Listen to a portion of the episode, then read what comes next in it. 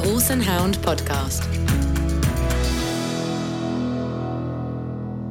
Hello, and welcome to the Horse and Hound podcast daily Tokyo special supported by Toggi.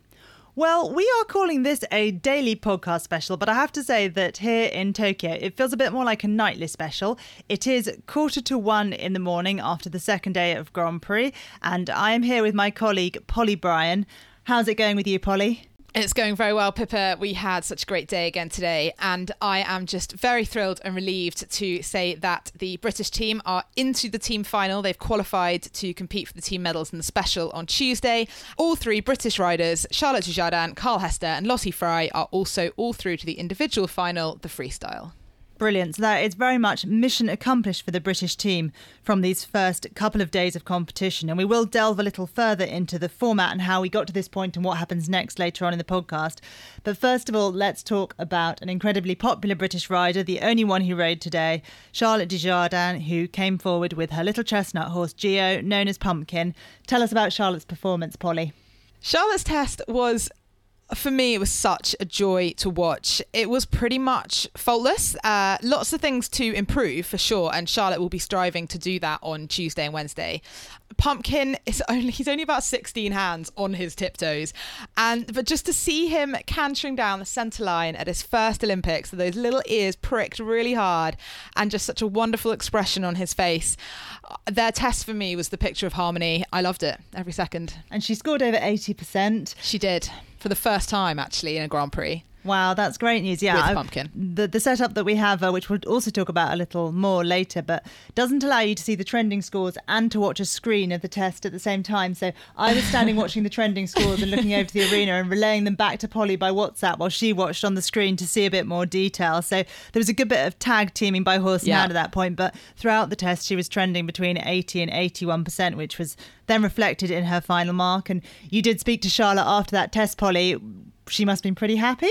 She was so happy. Yeah, she was absolutely. She was buzzing. Actually, she was on really, really good form. She was really, really thrilled. She was. She's just so proud of that horse. She loves him so much. I think she could talk for six hours straight about how much she loves him. And quite frankly, I'll be quite happy to listen, but perhaps other journalists might not want to spend that much time talking to one rider.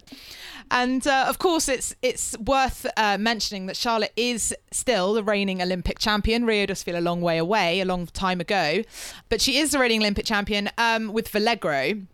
We caught up with her earlier this month, actually, to find out what it feels like to be coming to an Olympic Games with a new young horse. You know, like to have done what I did with Valegro is uh, incredible. To now have bought a young horse, trained it up to get it to an Olympic Games. Super proud, and yeah, I mean, it's always a huge honour to be going to an Olympics to represent your country.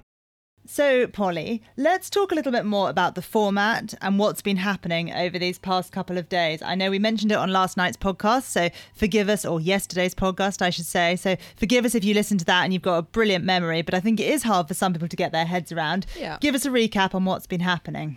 It is hard for people to get their heads around, and uh, we realised today there's actually quite a few riders that don't quite have their heads around it as well, and they are being luckily told when to uh, when to ride and when to get on, and, and that's enough, but they don't quite understand. So the Grand Prix acted as a um, a dual qualifier. It qualified the top eight teams through to ride for the team medals on Tuesday, and they will begin that competition, the special, on a clean slate. So the top team to come out of the Grand Prix was Germany, followed by Great Britain, followed by Denmark. Uh, and I was quite chuffed because they are my medal predictions. But that means nothing apart from a potential indicator of what might happen because as i said they will go into the special with a completely clean slate the other thing that the grand prix acts as a qualifier for is the grand prix freestyle which is the individual final and that is um, the top two riders from each of the six groups that the grand prix was split into automatically qualify plus the six next best riders. And this doesn't equate necessarily to the top 18 if you look at all 60 riders as a whole. M- most of the time it does, but there was it was interesting that Carl was um, he was drawn in, in a very difficult group, a very strong group, um, which was shown by the fact that the top five riders in that group out of 10 went through to the freestyle. In other groups, it was just those top two. Yeah, so you could end up with somebody who actually topped or came second in their group and therefore automatically qualified through, but actually isn't in the top 18 scores. So isn't sort of in the top 18 on the leaderboard but does get through? I would say it's more the case that somebody who um, came fourth or fifth in their group actually scored higher than someone in another group who might have come second in their group. I'd say it's probably unlikely. I'd have to go through the scores with a fine tooth comb. Unlikely that someone who qualified straight through wouldn't actually be in the top 18. But it, it, it might be that there's a tense moment for a rider who who scored higher than a rider who is safely through. Okay. I think I've just about got my own head around that. Polly, were you able to talk to any riders about what they think about the format? Um, having already mentioned some of them maybe don't understand it, but was there a feeling from the riders about how it was going? Yeah, so I asked quite a few riders about this, and most of them were, were certainly being very diplomatic about it. Um, nobody wanted to say too much about the format. It might be because several of them, you know, didn't quite have their heads around it themselves. Charlotte did admit that that you know she didn't fully understand it quite yet. But I got the impression that there are mixed feelings sort of behind the lines about it. Uh, uh Dorothy Schneider actually, uh, she said that she will be very interested to see if it happens again, she'll be interested to see what the sort of analysis that will inevitably come after this competition throws up. And I think I'm I'm very interested to see that as well. What are your personal thoughts about it, Polly? I've been thinking a lot about this today. I think it helps that I've got my head around this at last. I think I like it, you know. I I certainly think I like it for an Olympics it seems to be much more in line with some other Olympic sports. For example, yesterday, um, before going to the venue for the first day of Grand Prix, I actually watched a little bit of, of the rowing. And I watched a few of the early heats, including uh, the one with the uh, British pair, Helen Glover and Polly Swann. And I noted that in their heat, it was it was slower than another heat. I think the third placed boat in the first heat was faster than the second placed boat in Helen's heat. And that is just what happens. That's what happens in heats, which was essentially what the Grand Prix was. I think it makes for a really exciting competition. I think if you were somebody who was among the top 18 scores, but not among the 18 who got through, that would be very frustrating. But in the main, I, I think it works pretty well. So I've got a thought on this, which is really this is about presentation of our sport. And we were not obviously watching on telly, as a lot of you were at home. And we also weren't in a position to hear the arena commentary. So I can't really say um, how any of that was being done, except that uh, I am married to a, to a commentator who's doing some telly commentary, who some of you may have been hearing. And I do know the arena commentary, and I have faith in both of those people. And I really hope that in the way the sport was being presented to you as spectators, and had there been any spectators in the arena, they were being clear on how this worked. They were announcing the qualifiers at the end of every heat. They would have been saying, so Lottie Fry and so and so are the automatic qualifiers from this first heat, because I feel that the correct presentation could make a massive difference here to the fans. I would also suggest that we call them heats in the future. So we don't yeah. have Group A, Group B, we have Heat A, Heat B. I think that would really help people to grasp it. I really agree, actually, because we're, I think we're used to the concept of heats in other sports. That doesn't really seem weird it seems weird in a in equestrian sports because that is not how they have historically been done. But at least it would bring it more into line with other sports. And as I said, in an Olympics context, I, I think I'm feeling positive about it. I also really liked actually that the top riders um, were spread across the day or across the two days rather than all coming at the end, as is so often the case, you know, in, in the normal format. And I actually suspect that they really liked that as well because, of course, so, so much of the time, for example, Carl and Charlotte ride very, very close to one another. They're both having to work in at the same time. They can't help each other in the way that they, of course, do so on a daily basis at home, and they're so they benefit so much from. Yeah, definitely an interesting point. and each heat sort of came to a climax rather than just the whole day.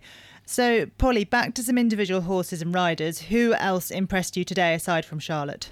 So uh, the final rider of the day, the final rider of the whole Grand Prix competition was Isabell Werth from Germany. She is the world number one, hence why she was last to go.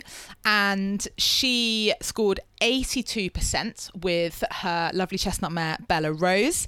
For me, Isabel's test certainly had a lot of strengths. I preferred Charlotte's test, if I'm going to be honest. I preferred Charlotte's.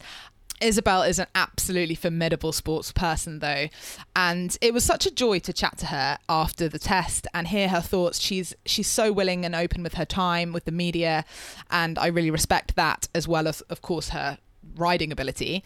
One of the other uh, combinations who I just fell in love with today was the lovely pair from Denmark, Carina Cassøe Krüth, I think is the way you pronounce her name. I apologize if it is not. And her lovely mare, Heiline's Danciera. They are they're just the picture of elegance, picture of harmony. The mare's incredibly talented. Karina rides beautifully, and they topped their group, um, actually beating the USA's Adrienne Lyle, who would have been my pick to top her group. They are really a very, very strong combination for Denmark. And I think there's one other German rider that you wanted to mention as well, Polly, who also went today. You've mentioned her name earlier. Oh, yes, Dorothy Schneider. Um, she is one of my favourite riders as well. I absolutely adore her horse Showtime, and the fact that they have had a really a really bumpy ride together since since they competed at Rio. Actually, especially this year, Dorothy broke her collarbone in April, and has done so well to to get to the Olympics. She didn't even really start her season with Showtime until May.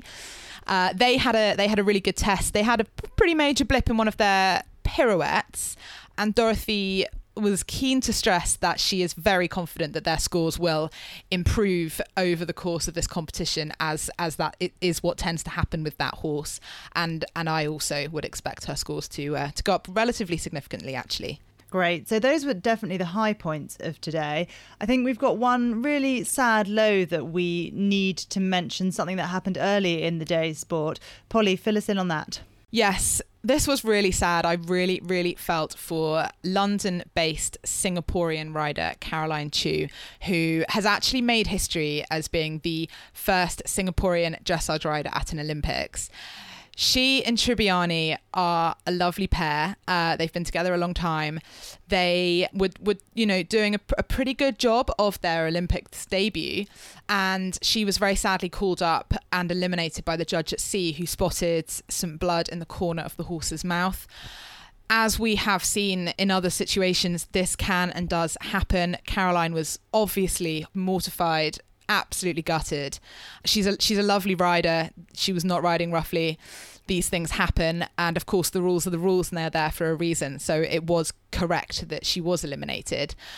I was really struck by how positive and gracious Caroline was when she came through the mix zone shortly afterwards she was very willing to talk about it. She was very willing to explain what had happened and explain her feelings. And I think that was really brave because I think if that was me, I would have wanted to run to the furthest corner and hide from everybody. Yeah, and it was really nice. The riders the, the big nations will have a team attache, a press attache with them, mm. who is mm. sort of like a bridge between the riders and the press. That person sort of sits between those those two factions. They come and sit in the press office with us and write press releases for their governing bodies and so on.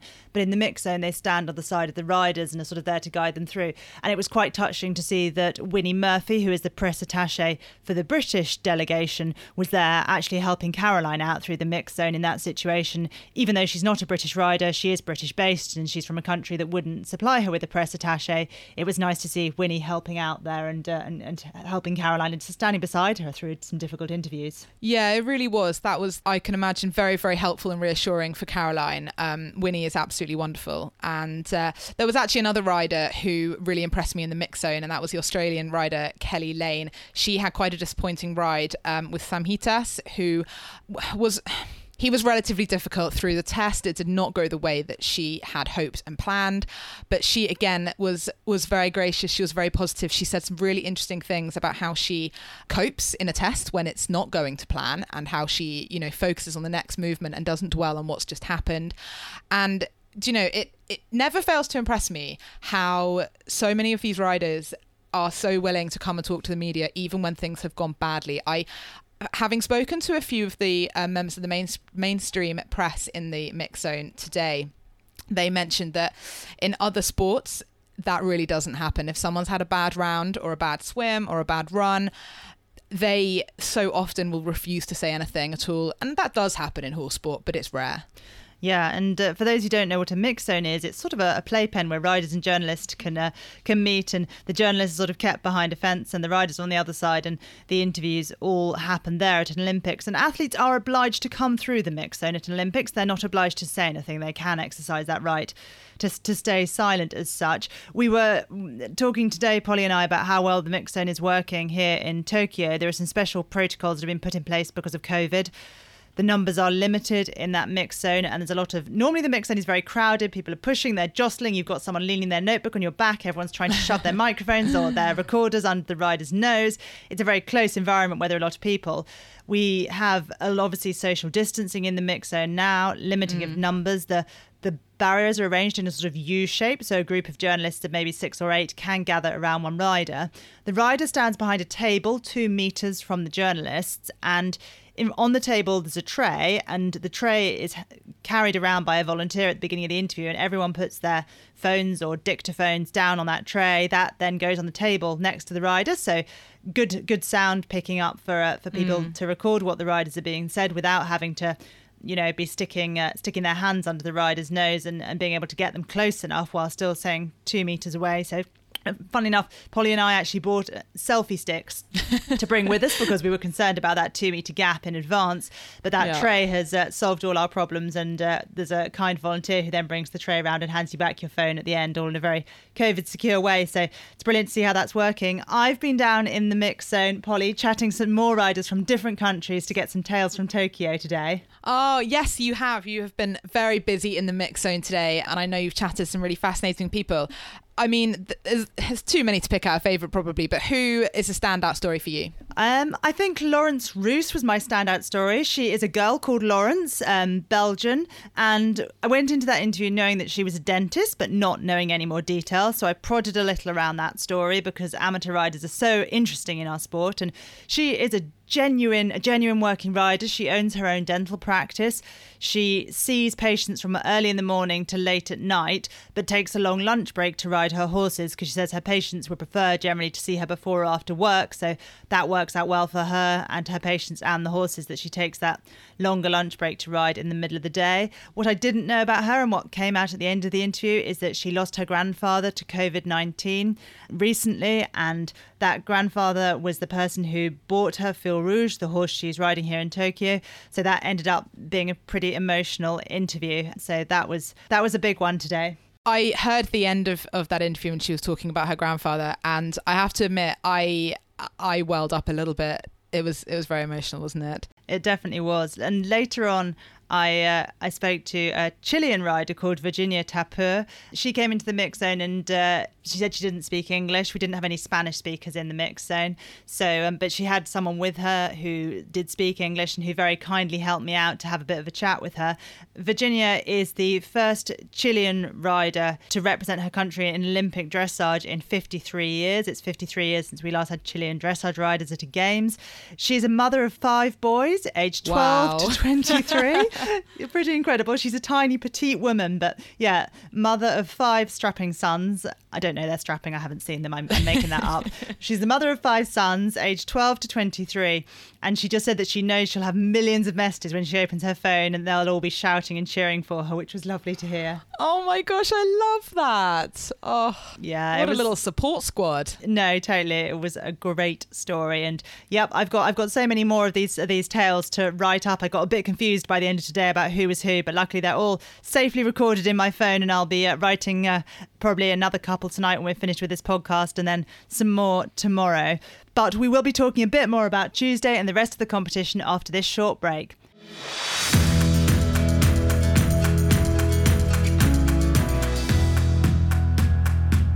The Horse and Hound Podcast Daily Tokyo Special is supported by Toggi. Shop the sport, outdoor, and British equestrian Team GBR collection at toggi.com. Technical, tested, trusted Toggi.